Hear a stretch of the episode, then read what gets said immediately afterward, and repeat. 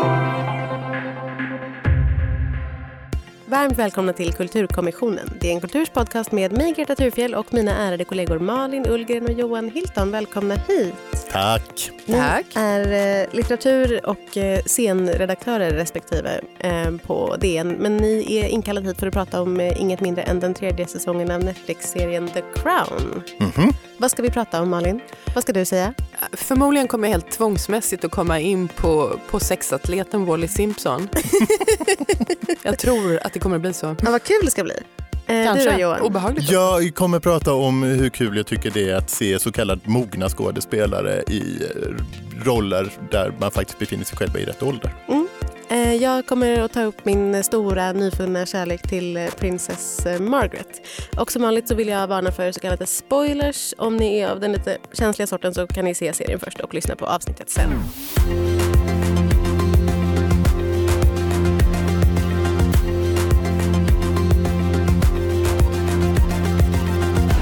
The Crowns tredje säsong utspelar sig mellan 1964 och 1977. Drottning Elizabeth II får en ny kollega i premiärminister Harold Wilson, förlorar en gammal vän i Winston Churchill, upptäcker sovjetiska spioner i sin absoluta närhet, överskuggas av sin flärdfulla syster Margaret, drömmer om hästuppfödning, lägger sig i sin sons kärleksliv och besöker till slut en katastrofdrabbad walesisk by, bland annat.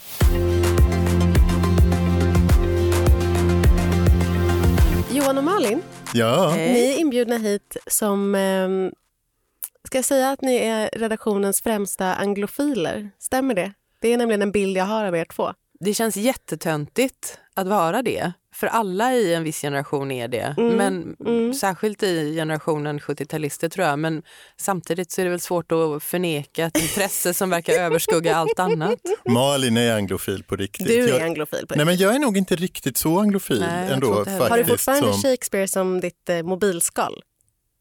Nej. Det hade du nämligen när jag började här på. Men det var, det var efter 400-årsjubileet. Det var påkallat. Det var påkallat när du började här att ha. Mm, mm. Ehm, men eh, jag är inte så anglofil i övrigt. Men jag gillar de där kakorna. Vad heter de? De som är... Så Shortbread. Ja, just det. Mm. det Walker. Walkers shortbread. Walkers, Ja, ja. kexen, goda.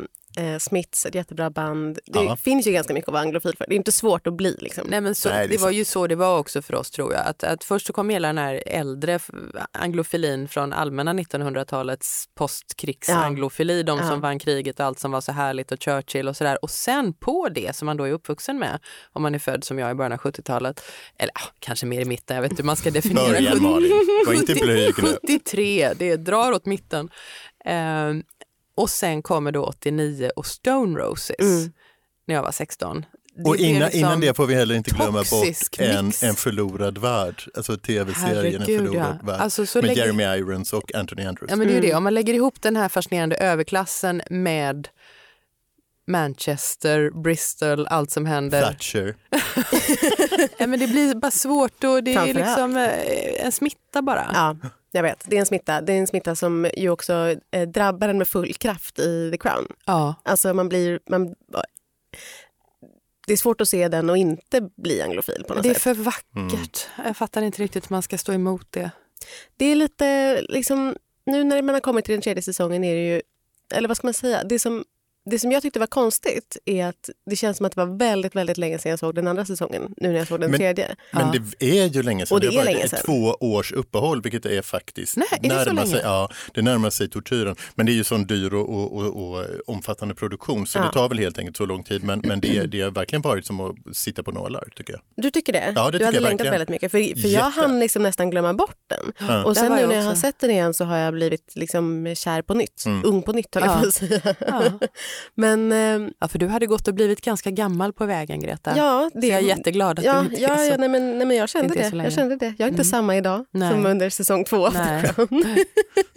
Som ett litet världskrig som han går igenom dig liksom innan du... Hur tyckte ni att det var då att se... Det som har hänt i säsong tre är alltså att så gott som samtliga skådespelare har bytts ut, inklusive drottningen själv. Som har gått från att porträtteras av Claire Foy till att porträtteras av Olivia Colman. Vad var ert omedelbara intryck av liksom första sekunderna som är där det händer? i princip? Men jag, jag har ju slaviskt följt varenda trailer som har kommit här. Mm. Eh, och dessutom så tycker jag produktionen dessutom hela tiden har varit så, så pass ehm, eh, omtänksamma att de förberedde marken redan i säsong två. Att nu byter vi ut hela ensemblen. Jag tycker att det är ett jättebra grepp. Jag tycker väldigt mycket om det. Eh, hellre det än att se unga människor klä sig ut i latexmasker. Lex loudest voice som var nästan blev, det var som att titta på Mupparna till slut. Liksom. Alltså, man såg inte skådespelarna bakom.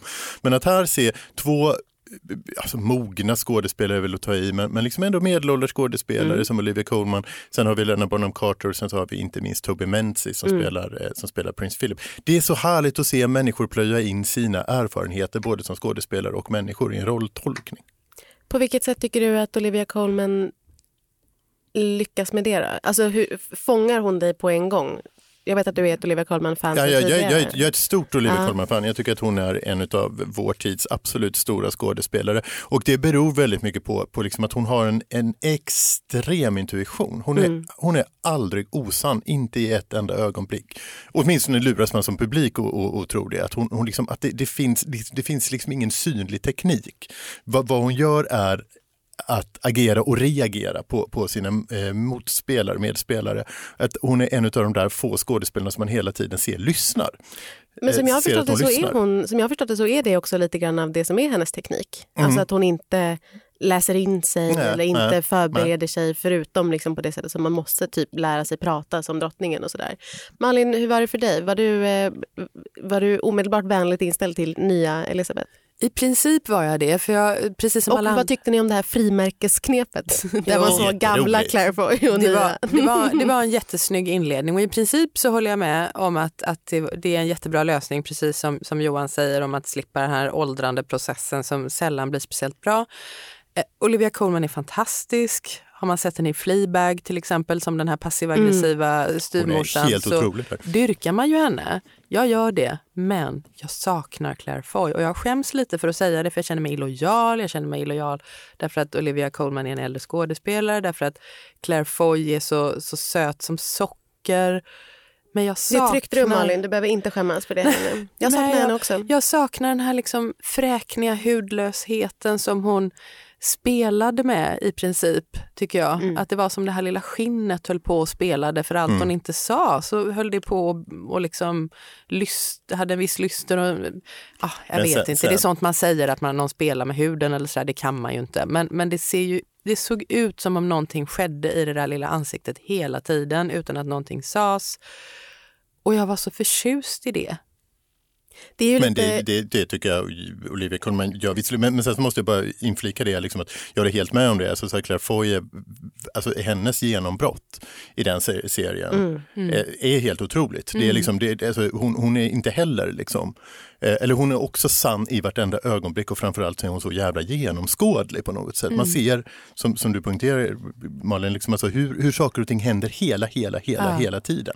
Men det har också med eh, åldrandet och E- Elisabeth i sig tror jag, därför att hon var ju också från början naturligtvis en snäppet mer hudlös person, så som alla yngre människor är. Hon var mer, hon var känsligare och hon var skörare, hon hade inte övat upp eh, samma mimikstelhet som Nej. hon sen har Nej, liksom precis. perfected.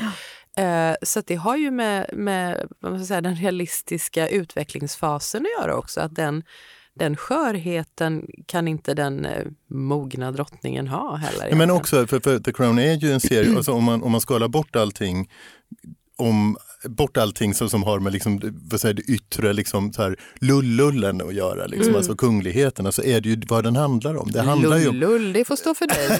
nej, men den handlar ju om att mogna, den handlar om att bli vuxen, den handlar om att åldras, den handlar, handlar om att finna sin position. Liksom. Och det är det, det var, det var liksom framförallt det som jag tycker Claire Foy i de första två säsongerna gjorde så himla bra. Liksom Just att hon går in som ung flicka men också på något sätt slåss emot moderniteten, hon slåss emot sin egen funktion, hon slåss mot sin, mot sin egen identitet, alltså rollen som hustru, rollen som mamma. Alltså det, det fanns så väldigt mycket och som, som är ett sånt väldigt intressant ögonblick i, i en människas liv överhuvudtaget. Liksom att försöka hitta de där, liksom, den där fasta marken under fötterna. Och det har ju Olivia Colmans Elisabeth redan gjort. Mm. Hon är ju klar i någon bemärkelse ja. i, vad, vad gäller det. Liksom.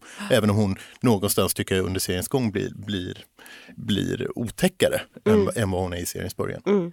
Jo, men en sak som jag, som jag ofta drabbas av när jag ser eh, filmer är att jag liksom sitter, när, när så här, eh, liksom, tre fjärdedelar in i filmen när allt har gått åt helvete så sitter jag liksom alltid och längtar tillbaka till början av filmen. Du vet, man mm. bara, åh, de hade så små problem där, det var så mysigt då. Alltså, den liksom, uppbyggnadsfasen är den som jag alltid här, vill vara i. Liksom, det, är oskulden, det är oskulden du längtar tillbaka till i, i berättelsen. Ja, och i, i The Crown så fanns det ju aldrig riktigt egentligen någon oskuld att, att tala om på något sätt för att, för att reglerna var satta från början. Men, men ändå så kan jag också komma på mig själv med just det där att jag bara Åh, tänk vilka små problem de hade i säsong ett av The Crown, vad mysigt det var. Vänta då på säga... säsong fyra när, när Thatcher och Lady Di ja, Men de, de använder faktiskt den oskuld som, som finns i början därför att det är ju naturligtvis så att helt oskuldsfullt är det ju aldrig därför att det är så, reglerna är satta och så mm. vidare. Men i precis de första avsnitten innan Elizabeths pappa kung George ja.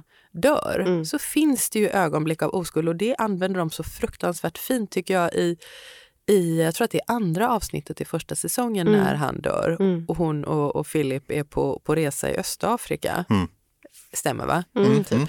Och hon får det här dödsbudet och då är hon liksom på en helt annan plats och sen kan man ju diskutera liksom, jag menar hela den koloniala backdropen de ja, använder ja, ja, för verkligen. att visa hur, hur rent och ofarligt hennes liv ter sig i detta Afrika. Då.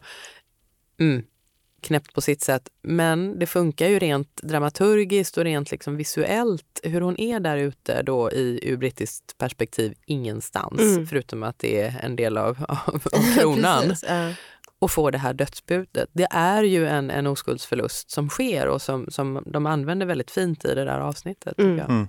Ja, men då har vi avhandlat Olivia Colman. Henne gillar vi. Eh, jag måste säga att jag är väldigt, väldigt, väldigt, väldigt glad i nya Princess Margaret, alltså Helena Bonham Carter, som jag inte gillade så mycket i de två första säsongerna. Alltså jag gillade inte skådespelaren.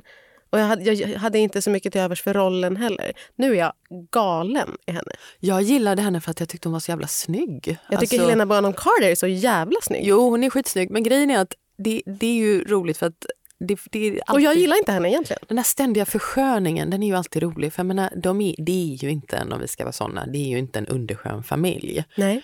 Eh, men de är ju... Tack den tyska genpoolen.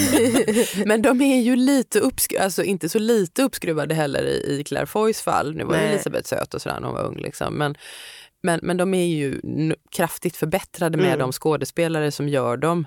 Eh, och det var ju definitivt fallet i, i Margaret säsong 1 och 2. En skitsnygg kvinna tycker jag som spelade, som spelade henne. Eh, så att jag gillade henne för att hon var snygg. Men Margaret var väl eh, ganska snygg? Margaret var alltså, snygg. Jag har liksom... suttit och bildgooglat Margaret idag. Hon var jättesnygg. Hon var för att vara den... Alltså det är ju det om snyggare än drottningen. Ja men det är ju alltid det. Det är ju så relativt i deras fall allting. Och, nu pratar jag inte om mig själv heller. Har inga liksom föreställningar om min egen skönhet. Men... Ja det har vi Malin. Ja du är gullig. Mm. Men eh, Nej, så jävla snygg var inte Margaret i verkligheten. Det är verkligen för att vara brittisk kungafamilj. Men det är klart att man älskar Margaret. Man måste älska Margaret. Alltså, jag menar, alla kungafamiljer behöver en Margaret. Mm. Eh, det svarta fåret, den lite mer frisläppta, hon som inte... Alltså, jag menar, och, och på, tal, på, på, på, på, tal, på tal om relativt också, liksom, alltså rebellen i kungahuset. Vad som händer i, i säsong säsong tre nu, det är ju liksom att nu, det är ju nu den här ordentligt mm. deprimerande mm. förfallet, eh, förfallet påbörjas ja. och det är klart att det är superintressant. Mm. Både, alltså så här, både att följa men också liksom att, att, att se en skådespelare av Helena Bonham Carters kaliber mm. och ta itu med det. För att oavsett vad man tycker om henne, det är en fantastisk skådespelare och, och vad hon gör med, med Margaret i säsong tre, det är ju liksom det, det, det är helt det, det är Underbart. verkligen otroligt. Underbart. Ja, hon Nej, äter upp varenda scen hon Jag är galen med henne nu. Ja. Men, men, det som, men det jag också tyckte var, och det var därför som jag blev liksom ledsen för hon är med väldigt mycket i början av säsongen och sen så är hon inte med på jättemånga avsnitt och då handlar det väldigt mycket om prins Charles och så handlar det väldigt mycket om det ena och det andra. Och jag bara "Ah, utnyttja Margaret mer, Margaret måste vara med. Så jag blev väldigt glad att sista avsnittet var väldigt eh, Margaret eh, heavy på ett bra sätt. Ehm, men om vi ska liksom gå in lite grann bara på jag tänkte ställa en fråga som är typ så här, vem är er favoritkaraktär? Kanske då bortsett från de här två som vi i synnerhet har pratat om eh, nu. De vi i- gillar eller de vi tycker är intressanta? Eller både Du kan och. få svara på båda frågorna. Mm. Vem gillar du mest? Jag gillar Margaret eh, jättemycket. Mm. Sen tycker jag också att det är ett väldigt fint porträtt utav, um, utav prins Charles faktiskt, Mm. som är oväntat mångskiktat. Eller kanske snarare lite mer oväntat utifrån och ändå som, som en relativt frekvent eh, konsumtion utav det brittiska kungahuset genom åren. Mm, mm. Eh, så, så har man alltid haft bilden utav prins Charles som någon form utav Ja, en träbock kort och gott. En tråkmåns. Eh, tråkmåns och, och kanske lite omedvetet sadistisk i, i relationen till, till eh, prinsessan Diana. Men här blir han ju, här är han ju snarare som en Hamlet-figur. Väldigt oväntat, Ivrigt uppmuntrad att du ska tänka att han är en Hamlet-figur. också. dyster Ja. och intellektuell och han citerar Rickard den andra, utav, eller han spelar till och med Ja. Rickard den andra i, i en skoluppsättning I en lite av övertydlig- Ja, jo, nej, absolut, jätteövertydligt. Och likaså det här avsnittet i, i Wales är också, det, det är för sliskigt Mm. för, för mig. Men jag tycker att det är, liksom, det, det är väldigt roligt att se den sidan. Honom och på tal om försköningar. Jag menar så- det. Honom har de verkligen snyggat till. Både honom och Camilla får man Mm. säga, som ju också dyker upp. Men det som är, ja precis, men, men hon är ju söt i och för sig. Men, men det som jag störde mig lite grann på med Prince Charles, som jag annars gillar den karaktären ganska mycket också, är att den skådespelaren spelar, det här är lite svårt att göra i radio, men han spelar liksom nästan uteslutande genom att eh, rynka jättemycket på pannan eller liksom ha jättemycket så här ögonbrynsrörelser för sig. Så att han knycklar ihop ögonbrynen eller liksom spärrar upp dem så här jättemycket. Och det är efter ett tag när han har varit med i flera avsnitt i rad så blir man lite trött på att se hans liksom, eh, det är en sån- panna hela tiden. Nu, nu har jag dessvärre glömt bort vad, vad skådespelaren heter för att han är så otroligt bra i alla fall. Alltså, jag, han spelade huvudrollen i, här, i förfjolårets eh, God's Own Country som, Mm. som är fantastisk. Alltså han var så jävligt bra i den.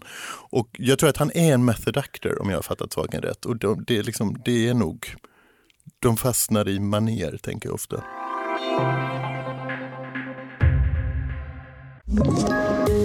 Poddtips från Podplay. I podden Något Kaiko garanterar östgötarna Brutti och jag, Davva, dig en stor dos skratt.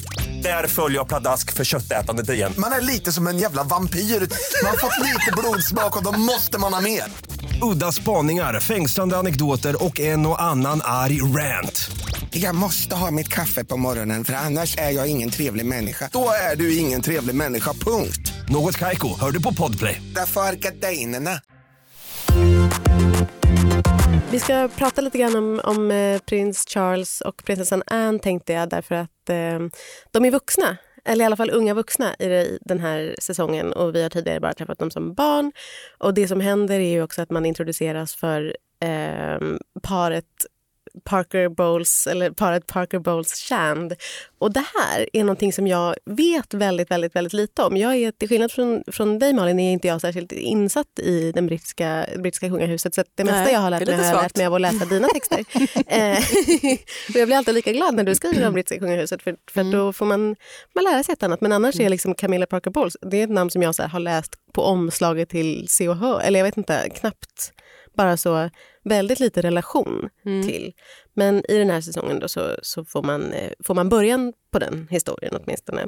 Vad, vad tycker du Johan om dem liksom som, eh, som vuxna? Ja, du sa att du gillar Josh O'Connor som spelar prins Charles mycket. Vad tycker du Ja, om men jag, jag, jag tycker framförallt att han är en fenomenal skådespelare. Eh, Sedan, jag, jag tycker att det, det intressanta med tredje säsongen nu, det är, och som jag även skrev i min recension av, av The Crown, det är att den börjar i jämförelse med de två första säsongerna mycket tydligare få konturerna utav den såpa som brittiska kungahuset visserligen är idag Mm. och som kulminer, alltså det kulminerade ju dels då liksom på 80-talet med, med, prins, eh, med prinsessan Diana och, och hennes död 97 men också nu de här senaste dagarna med, med eh, Prince Andrews Andrew, ja. otroliga klavertrampande i, i den här intervjun i, om, om Jeffrey Epstein. Det är väldigt tydligt tycker jag i, i, eh, i karaktären Anne så som hon porträtteras i, i The Crown. Att det är den här nödvändiga, alltså det finns det här standardgalleriet i en, i en såpopera. Det finns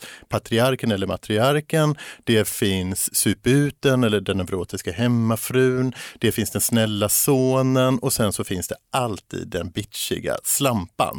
Lucy i Dallas tänker vi då, liksom, eller Sammy Joe i Dynastin. Det är lite, lite utav det som, som, som eh, Anne eh, får, får gestalta i den här säsongen. Alltså, i, utan alltså, jag menar, invektiven, utan det, men det är snarare men sex, sexuellt företagsam och ganska sträv. Eh, det är väldigt intressant. Salt. Och, salt, Ja. ja. det får man nog säga. Men vad jag tycker är väldigt, väldigt intressant det är hela den här, alltså prinsessan Anne höll ju på att bli kidnappad 1974 Ja. eh, utav IRA som försökte tränga sig in i hennes bil och där de hade, sa åt henne get out of the car och prinsessan Anne ska ha svarat not bloody likely. eh, och hela den här, och jag hade verkligen sett fram emot det här. För jag, jag, det, det är en så fascinerande historia överhuvudtaget hur hon kom helskinnad ur det här och, och hur det har präglat henne fortsättningsvis. Och såvida man inte ändrar den och förlägger den senare då, liksom alltså i, i säsong, säsong fyra, så, så, så saknar jag verkligen Jag läste det. att... Så jag, jag- förväntade mig lite att, att, att liksom rollen skulle kul- kulminera där. Ja, men jag sätt. förstår. Och det kan man väl verkligen hoppas på. Då, för att det är ju mycket som, det är mycket som de av naturliga skäl kastar om lite grann för att liksom bygga en bra historia per avsnitt. Det är tio avsnitt och så ska varje liksom vara en avslutad del nästan. Mm. Men det här är ju så Vissa sagolikt bra. Liksom, alltså det här. Men det är som, ja men verkligen, verkligen. Och det skulle göra sig bra på, Mm. på film. Får man säga. Men, men jag läste att det sista avsnittet då utspelar sig i själva verket under ganska många års tid. För att det Mm. Ja, har nej, blandat men ihop precis, saker. och De har precis. kastat in det ena och det andra med Harold Wilsons sjukdom och Ja. när han blev va- återvald och sånt där. Så det är mycket som, som de eh, kastar om och det kan man ju anta att de gör lite eh, hit och dit Mm. på något sätt. Men, men ehm, ja, pr- prinsessan Anne är liksom en... Hon ska ju vara också så här... ehm, men hon är ju, alltså hon är ju liksom egentligen som, som en ung version av Margaret. Eller hon är så här Margaret innan Margaret blir liksom eh, damaged. Så att hon ska liksom, hon tar för sig hit och dit och hon har inte lika mycket officiella uppgifter som hennes bror har och, och hon kan liksom leva ett lite friare liv både, både sexuellt och eh, på andra vis. På Men samtidigt, Fast till skillnad från Margaret, ständigt disciplinerad. Ja, jag skulle precis säga det. Den verkliga Anne är ju ingen Margaret. Nej. Eh, hon, hon har kanske varit i närheten en eller annan gång. Mm. Men, men, hon Men det är mest att hon är tonåring typ. Ja, och att hon, inte, att, att hon är lite vid sidan av, av ansvarsbördan. Ja. Eh, men hon, hon har ju inte riktigt den kraften som verklig gestalt. Nej. Eh, jag tänkte på en figur som jag älskar i alla sammanhang. I The Crown, i de första två säsongerna, och han, han dyker upp nu igen. Eh, men också i de filmer som har gjorts, alltså så fort han är med så blir jag glad. Mm. Och det är eh, hertigen av Windsor. Eh, Derek Jacobi. ja, alltså eh, Wallis och Edward. Ja, ja, ja. visst. Ja, eh, den abdikerade kungen. Han, det I exil, tycker jag- i fransk ja, exil. Och Ja. fransk exil och det är som fant fantastiskt människoöde. Det blir liksom skit allt han rör vid. Mm. Och det tycker jag är så, det är egentligen en av de absolut starkaste figurerna som har funnits i, i den kungliga historien under 1900-talet skulle jag säga. Därför att han är, han är så jävla dum och samtidigt så ömkansvärd. Och, så, och det där framgår ju i de första säsongerna också, sen kommer han ju dyka upp nu igen. Men Mm. hur, dels så älskar jag det grunddramat i, i vilket sammanhang det än, det än framträder. Men en människa som har haft all den här makten och sen fattar ett beslut eller kastas ut ur den. Jag älskar exilkungligheter som visst. fenomen. Verkligen. verkligen. Därför att de aldrig igen eh, de kan utsättas för enorma prövningar men det verkar vara liksom gemensamt hos dem när man ser deras öden dramatiserade och så vidare. Att de får, hur nära verkligheten de än kommer så får de aldrig en fullständig verklighetskontakt därför att de är inte uppvuxna med den så de förstår inte riktigt, riktigt vad effekten är när privilegierna försvinner. Så att de, de lever med de försvunna privilegierna hela tiden, men de fattar det ändå inte. Och det här är så jäkla tydligt hos, hos hertigen. Eh, han, han är ju uppfostrad till att bli kung Mm. och sen fattar han det här beslutet och det känns jätterätt i stunden. Så grämer han ihjäl sig Så i grä- resten han är så jävla kär och som det alltid har antytts då fruktansvärt sexuellt attra- attraherad av Wally. Så det gick ju också en massa rykten om att hon hade så här knep liksom. Som ingen någonsin har fått veta vad det är för knep. Oj, vad hon, ja, jo, men spännande. det fanns liksom rykten om att hon hade knep. Jag har ingen aning om vad de här knepen är. Låter som utpressning skulle jag Ja, men Alltså nej, men alltså sexuella Ja, knep. Därför att man kunde liksom inte föreställa sig hur någon kunde vara, bete sig så fruktansvärt ansvarslöst. Så att det var liksom tvunget att byggas historier om Ja. hennes så här, nästan magiska Ja. sexuella knep. Om det hade varit en annan, ett annat århundrade hade hon liksom varit häxa. Ja, det hade så. hon. Ja. Så under 1900-talet blir storyn att den här bruden kan grejer som ingen annan kan. Det är liksom den enda förklaringen till att någon gör någonting så Okej. huvudlöst. Ja. Den här stackars mannen är förtrollad av knep. Men för man Men- kunde men inte det är ju- tänka sig att det bara var liksom att någon hade blivit väldigt, väldigt kär. Ja, men det var ju det man valde att inte bli Ja, förut. ja, Alternativt sköta det vid sidan om och det är ju det rådet han alltid får Mm. också. Men herregud, du är inte den första som har haft någon vid sidan om. Ha henne vid sidan om Mm, bara. Och han bara, nej, vi måste Men bli drottning. ju också, men det är ju också snilledraget i den tredje säsongen nu att sätta två skådespelare som Derek Jacobi och Geraldine Chaplin Ja. i de rollerna. Det Är så, spöken! ja, det är såna spöken men det är såna otroliga skådespelare Ja, det är det. också. Men det är också var- att de är så nästan- jävla viktiga. Ja, de är viktiga. Ja, men absolut, precis. Därför att, att Det är det The Crown kan. på Ja, sätt. för- för- Alltså, för att- de för- har möjligheten att bara, Ja, för- du ska bara ha några repliker men vi vill ändå ha den bästa Ja, för, för, för, för, Jacobis roll där är ju verkligen, alltså båda de här rollerna är ju minimerade Mm, i den här verkligen, säsongen. Det är liksom, det är ju, alltså så, de dyker upp i ett avsnitt Mm, mer eller mindre. Och fladdrar förbi lite grann i, i, i förbifarten när de ska fostra Charles och sådana där saker.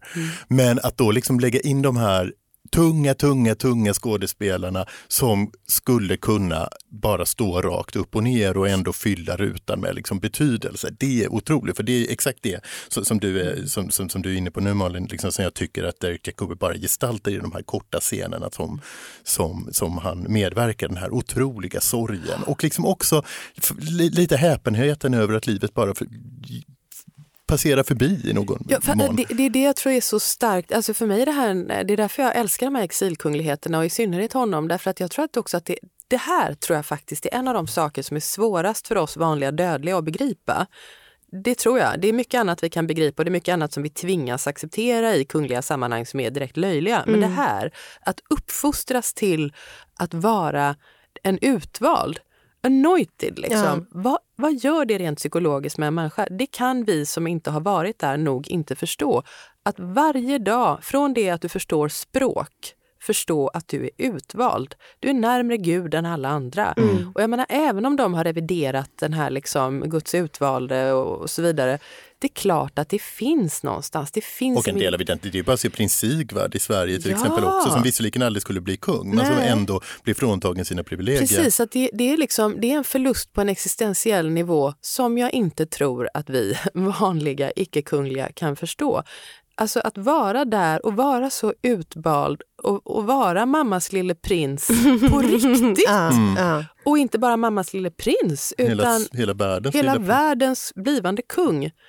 Och sen bara tappa allting. Och så förstår man också psykologin i det här. Hur han är så jävla hög ett tag på så här, fatta beslutet jag har gjort här. Liksom. Jag kommer att slå världen med sån häpnad. Mm. Och det måste betyda så mycket för att jag har Och han gjort är det. Det är det, att man liksom jagar han, upp ja, sig men själv visst, Men det. han är hög i beslutsfattandet. Mm. Han är hög ett tag efter och sen boom, som du säger. Men- sen kommer ett liv av förlust. Men sen också den bitterhet, för att den är också väldigt fint gestaltad, både i säsong 1 och 2 utav The Crown, eh, men också inte minst i säsong 3. Det är vad han har gjort henne, vad, vad han har gjort drottningen, vad han har gjort alla de som fick sopa upp efter, Ja, efter hans beslut att abdikera, att kasta sig in Att i så, en situation förändra så många liv. Liksom. Ja men, ja, men Ja. också att kasta sig in i en situation som man inte ens vill ha, till ett pliktliv som man inte ens vill ha och som liksom deformerar den i någon bemärkelse.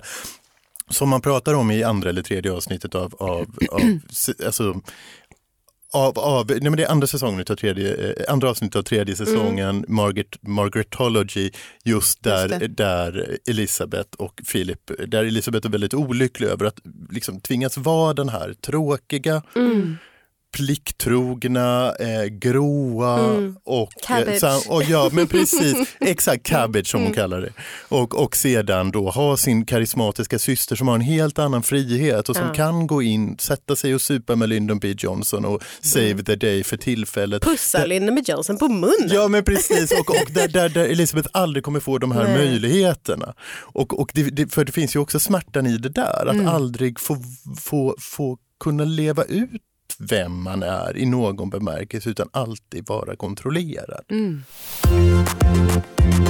Jag tänkte att jag skulle fråga er då eftersom ni minns den här tiden. eh, nej jag skojar bara. Se långfingret.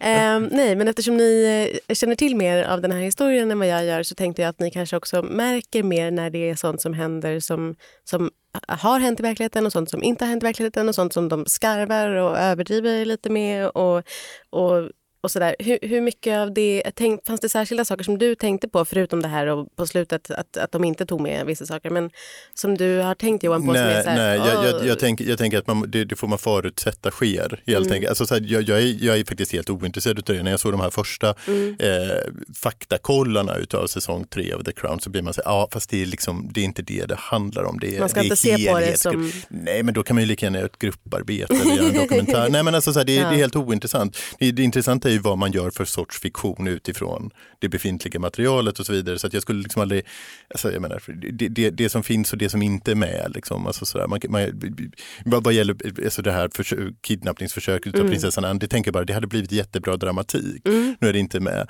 Det är samma sak som månlandningen blir ju också jättebra dramatik. Ehm, vad, vad, jag, vad, vad jag har haft mer problem med, framförallt nu med, med tredje säsongen, det är att den emellanåt försvarar sina protagonister på ett sätt som jag inte alltid tycker känns helt bekvämt. Eller liksom att den blir det, det är framförallt tydligt i det här avsnittet då prins Charles ska hålla sitt tronföljartal i Wales. Mm.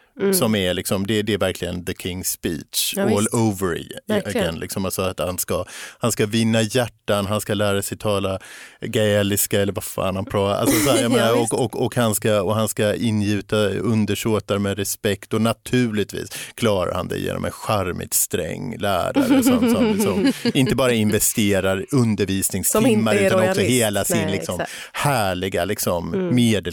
medelklassbakgrund i, i, i att göra prinsen till normal människa. Samma sak som, som, som det här eh, månlandningsavsnittet som, som utlöser en existentiell kris hos prins Philip. Alltså där, där, där Det blir månaden den, så tittade på så jävla tråkigt. men den blir, det blir, ja men framförallt det blir så banalt. Och det säger jag trots att jag älskar eh, prins Philip så mycket. Ja, men jag med. Och, och jag, jag älskar dialogen och jag älskar hela serien. Det är liksom bara det att, att när den blir, när, när, den, när den glider ner i det där så blir det för traditionell tv-dramatik och då är faktiskt inte ens de här personerna intressanta längre. Jag, jag tycker, jag, alltså så här, jag tycker för, alltså så här, slutscenen i Aberfront, förlåt spoiler alert, eh, när, när Elisabeth till sist gråter sin ensamma tår där, det liksom förminskar henne som person, det gör henne mindre intressant. Och jag pratade med, med eh, filmredaktör Nicolas Wennö just efter jag hade sett det avsnittet. Så pratade vi just om den slutscenen, hur intressant, alltså för, för, för den den här tåren den föregås av att, att kameran gör liksom Mm, en lång En- inzoomning en på lång inzoomning på hennes Ja. rygg. Och om den hade brutits där så hade det varit ett magnifikt tv-ögonblick.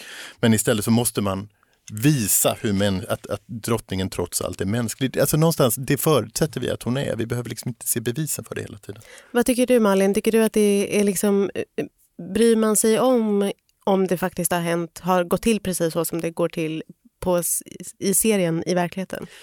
Inte, inte i den bemärkelsen om de skruvar lite på, på verkliga händelser eller inte. Det, det bryr jag mig inte så mycket om. Men däremot så, så skulle jag säga att verkligheten är ju fullständigt avgörande för hela serien. Mm, mm. Det är absolut inte fiktion i vanlig bemärkelse. Därför att tänk på en sån här sak som, gud nu känns det som att jag håller på att prata om sex här bara för att prata om Wally Simpson.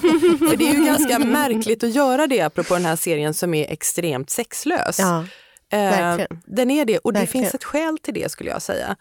Det är ju så att eftersom det här utgår från levan, nu levande människor, nu levande kungligheter, de gör ju hela tiden halt Ja. vid sex. Ja. Eh, och det, det visar tycker jag också hur, hur tydligt den här, den här serien förhåller sig till det verkliga faktum att, man Att de finns och de att de finns, finns kvar. Men inte bara att de finns, att de är de de är. Mm. Det här är inte människor som man kan liksom, man får inte vara med vid förlossningsscener, man Nej. får inte vara med när de har sex. Därför att det är, det är för, det är, är som, att spotta, heligt. det är heligt, det är Ja. som att spotta i dopfunten, det går inte riktigt. Man får inte se familjelivet heller. Nej, och det intressanta är att det här gäller inte bara, jag har tänkt på det andra eh, fiktioner, alltså film eller serier som handlar om, om brittiska kungahuset. Och jag är på ett sätt tacksam för det också. Jag, jag skulle få lite ångest eller jag skulle bli äcklad tror jag. Men inte när det gäller Victoria heller, alltså drottning Victoria. 1800-talsdrottningen. Mm, mm. Där är du inte heller riktigt med i de lägena. Möjligen om förlossning i någon The Young Victoria eller någonting, jag blir lite osäker nu. Men jag tror att det, det går någon sorts... Eh, det finns, vad vad är det man säger med arkivmaterial och sådär? Att det, ja, det är hemligstämplat i ett, ett Ja, antal precis. år. 70 år kan det vara Ja. för vårdjournaler och 50 år för andra grejer och sådär. Och här verkar det finnas ett nästan 200-årig hemligstämpel därför att du måste liksom ner på 1700-talet tror jag för att brittiska tv-makare ska klara av att göra sexscener om, om kungligheter. Så jag skulle säga att verkligheten är jätteviktig. Jag är så intresserad av den här verkligheten så hela tiden när jag har tittat på den här serien så parallellgooglar jag som besatt. Jag vill veta vilka alla de här är. Det har jag också suttit och gjort nu på morgonen. Och jag har Alltså lärt mig så många upp så här, "Ah, vad hände där? Nej, men jag gör det samtidigt, jag Ja. gör det liksom av mig själv. Inte Mm. för att ha några fakta att bidra med i den här podden utan bara för att säga, men vad fan var det då? Lady Flarada liksom. Ja, haha, Men det är därför den blir så lysande som historieundervisning. För Ja, det är ju verkligen liksom, det är det andra benet den står på. Ja, liksom, det är ju att, att det är ju en sammanfattning i stora drag av hur brittisk nutidshistoria sett ut och hur den har korrelerat där- där med, tänk- med, med regenten. Där tänkte jag på en grej med, apropå Abervan, alltså den här fruktansvärda olyckan i Wales Mm. som, som ju är ett starkt tredje avsnitt eh, som jag inte visste någonting om innan. My bad förmodligen, men, men jätte, jättehemskt. Eh, och då tänkte jag på att i den, eh, när drottningen till slut kommer dit, det är tjafs innan för att det tar, det tar åtta dagar innan hon besöker, det blir ett jävla liv. Ehm, och det är ju inte första gången i hennes drottningliv där hon anses reagera för sent. Nej, och för det här- lite. Och för Det lite. kommer, det kommer Det igen sen kommer, 97. oj oj oj, 1997, fjärde säsongen förmodligen. Eh, men då i alla fall så kommer hon till slut dit efter åtta dagar och då tänkte jag på, men herregud hon har ju en röd kappa på sig, eller korallfärgad eller vad man ska kalla den. Mm. Och jag vet att de har tusen olika regler för hur de får eh, alltså visualisera sorg. Det där blev ju väldigt uppenbart i samband med att Diana dog, att de kunde inte flagga hitan och ditan för att det gör de bara med, med närmsta familjemedlemmarna. Men en röd kappa, var det nödvändigt? Och då började jag faktiskt googla. Det tänkte jag också på. Queen, Det tänkte jag också Red. Coat, Aberban. Ja. Jag har bara sett svartvita foton så jag har inte kommit så långt i min forskning. Jag tänker så här, hon kunde inte ha svart men undrar om hon i verkligheten verkligen valde en röd kappa på en så på en katastrofplats. Jag tänkte också att det var smak, smaklöst. Jag Jag, jag, vet det. inte om de har tänkt någonting. Jag undrar om det verkligen var så i verkligheten. Det intresserar mig. Jag måste ta reda på detta. Jag kan tyvärr inte ge ett svar än. Men att de Eller om det betyder någonting annorlunda Ja, när det en kan kung... det göra. Är det någon, uttrycker det någonting annat eller var det då bara att, att hon hade det inte i verkligheten och så har eh, man i serien valt den här röda kappan därför att den blir så visuellt Mm. effektiv Mm. mot den här förfrämligar förkolnade. henne. Ja, det kan vara, det Ja. kan vara en rent liksom. teatralt Ja. val som inte alls hänger Och ihop med osäkerheten verkligheten. hon känner inför. Liksom. Precis, men där blir jag intresserad av vad hon hade för färg på kappan. Så att, ja, jag tycker verkligheten är, är hemskt intressant i hela Ja, men det, serien. det är klart att den är intressant. Alltså, för det, det, jag vill inte säga det att, så att jag- man är helt ointresserad av hur verkligheten förhåller sig till, till eh, The Crown. Men det är ju liksom på detaljnivåerna, Ja, vilket ja. år som skedde. Mm. Så Manus, ville jag bara manus, förtydliga här. Ja, nej, men det förstår vi. Manus är ju så fruktansvärt bra, så hur de har hanterat verkligheten, det, det verkar de sköta alldeles utmärkt. Däremot är verkligheten så himla intressant därför att den är så uppenbart, den är ju serien. Något Och vad vi glömmer att prata om också, alltså för, för, förlåt, men, men liksom, för, för det är också det, just när verkligheten tränger sig på så är det ju eh, det andra elementet utav den tredje säsongen utav The Crown, det är ju liksom klassaspekten också, liksom, som, är, som är jätteintressant i mötet Hur det ständigt Wilson. stormar utanför, Ja, utanför det, palatset. ja och det är liksom. strejker och det är, och det är, det är liksom ett samhälle helt i förvandling som, alltså jag menar på tal om att, liksom, alltså, att, att befinna sig liksom i, i en liksom lucka vid sida av tiden liksom, så, är, så tränger den sig till och med in i Buckingham Palace nu med, med, med Labour-regeringen och, och med en med en man, en premiärminister som i sin tur också känner sig tyngd av den tradition och plikt liksom att agera som en äkta arbetare när han i själva verket inte alls var det. Och de där mötena tycker jag, de är guld också. De är underbara mötena med Harold Jag Wilson. älskar de deras gillar relation. varandra. Ja, Ja. Det är så rörande, Ja. men det är också så här, jag hatar också att man svarar så lydigt på den typen av stimuli. Åh, vad fint att den fina de kunde drottningen tycker om den här liksom, lite grove socialisten. Så himla Ja, gulligt, hon är så himla fin. För hon... Mm. Och så svarar man på det så himla lydigt. Men det är ju så, Men det är ju så. Det är ju så. Det, Ja. och det är en, en tv-serie som, man, som jag tycker att man med ganska gott samvete kan titta på på det sättet. Och på, tal, och på tal om verkligheten så ska ju TV-serier detta är varit så bara, också. Det är ju Vissa så. tv-serier bara är på det sättet. Att man ska få titta på dem och så ska man få gå på alla tricks. Men det är också, det är Alltså man, Johan, kan ha den som, man kan ha den Mm. som man kanske förr i tiden hade eh, guilty pleasures. Har man nu bara så att man bara, jag tänker köpa det här rakt av. Alltså, det är- jag tänker det inte problematisera. Ja. jag tänker inte sitta här och liksom utöva kulturkritik. Jag tänker bara gå på allt. Ja. Och det är samma sak, men det, men det tänkte jag också på just det här med att de ehm, förhåller sig så liksom på ett sätt hövligt, det här med att de liksom aldrig får ha sex. Det finns en scen i sista avsnittet när, när eh, Princess Margaret liksom hånglar lite grann Mm. med sin eh, 17-årige yngre älskare. Ew. Och det är, alltså det, man blir så generad. Man blir så generad av det. Man bara, nej, Jag inte det helt Margaret! underbart. Jag tycker det är helt, helt, helt underbart. Men alltså, så- jag, jag vill bara säga, på det hela taget så är det klart att The Crown är, sexlös. Så att vi, vi, får liksom inte, vi får inte ens träffa barnen. Nej. Jag vet inte om ni har tänkt på det alltså sådär, i någon av säsongerna. Utan det är först när de fyller någon form av konstitutionell funktion som vi får göra det. Eh, eller, Eller när de kollar på tv på månlandningen. men Då är det enda tillfället då man ser exakt. dem. Men det liksom. finns faktiskt en scen, jag tror att det är i första eller andra säsongen, där det faktiskt antyds att drottningen och Philip har haft oralsex. Som jag, för jag kommer ihåg att det, det var i den scenen. Det har var i den, Nej, det är ditt nej, nej, nej, nej, nej, nej, för det var ju också alltså, i, det, i den scenen som jag just kände det instinktivt. Alltså, jag sitter med handen på pannan nu. Nej, men alltså, Ja. så här, att, att, Malin håller på att svimma. att, att man känner att okej nu kommer vi lite för, nu kommer vi lite för nära. För det är lite som ja, men jag vet. Beskriv vad- Nej, scenen. men jag kommer, jag kommer inte ihåg det, jag kommer bara ihåg att det är Och det är inte en dröm du har haft? Nej, det är inte en dröm. Det är inte en dröm. Jag får, jag, jag får nästan så återkomma om det faktiskt. Men du är säker, du är Ja, säker på att om det finns en avsnittet sån? för Ja, det är, det är jag helt säker på. Det finns, det finns en sådan antydan i en av de scenerna. För jag tycker att det är underbart i alltså den de här säger det inte rakt ut, gud vad du är Ja, bra men på jag det. känner mig som en, sån här, som en sån här tant som nu liksom, alltså så här snuskiga skämt flyger över hennes huvud för hon Ja. förstår inte ens referenserna. Nej. Jag fattade inte detta. Nej, jag kommer absolut inte ihåg det heller. Om det, om, det, om det har hänt, vilket jag inte tror på, så har jag verkligen förträngt det. Vad obehagligt att jag har Men- suttit och läst in så, som, inte, Men som det- inte finns på riktigt. Och gulligt. Äckligt faktiskt. Men det som är, tycker jag också, är att man samtidigt så tänker man jättemycket på så här, men vad ska kungahuset tycka om det här? Alltså, eftersom de ju också av nödvändighet i en tv-serie som handlar så mycket om deras privatliv eller deras inre liv eller deras relationer med varandra går så nära och går så nära relationerna mellan eh, systrarna och går så nära relationen mellan alltså, eh, Anne och, och Charles och Charles och hans olika eskapader hit och dit. Det man, det man också tänker samtidigt är så här, men tittar de på det här? Alltså, na naturligtvis tittar de inte på, på The Crown, men, men, men tänker de på det? Får de höra? Och, och liksom, hur mycket har de någon kontakt? Jag tror att delar av Måste dem... de, god, de måste inte godkänna, men, men man börjar delar- tänka så. Hovet måste ju Ja, kolla nej, men delar av, dem, delar av kungafamiljen, den brittiska, är jag helt säker på att titta på det. Jag menar, det, av all min eh, barfota Diana-forskning som jag har bedrivit från Mhm. åttaårsåldern och Mhm. framåt, från 1981 och framåt helt enkelt, eh, visar ju, har lärt mig att de har en jäkla koll på vad som skrivs om dem. De är själva intresserade, de tycker om smickret och, samtidigt som de bryter ihop när smickret uteblir. De Mm. bryter naturligtvis av med förståeliga skäl ihop när de blir eh, ja, jagade eller, eller beskrivna som idioter hit eller dit. Jag tror absolut att delar av den brittiska kungafamiljen har tittat på The Crown. Jag vill bara säga att... Säger jag med kännarmin, men jag tror Ja, ja, jag tror men, det. men, men jag tror det. För jag kan nog snarare uppleva det här att ju mer som händer just nu i Brexit, i vad som händer i liksom, alltså med prins Andrew-intervjun nu, vad som har hänt med liksom, prins Harrys och prinsessan Megans beslut om att, om att stämma tidningar Mm. för falska. Liksom.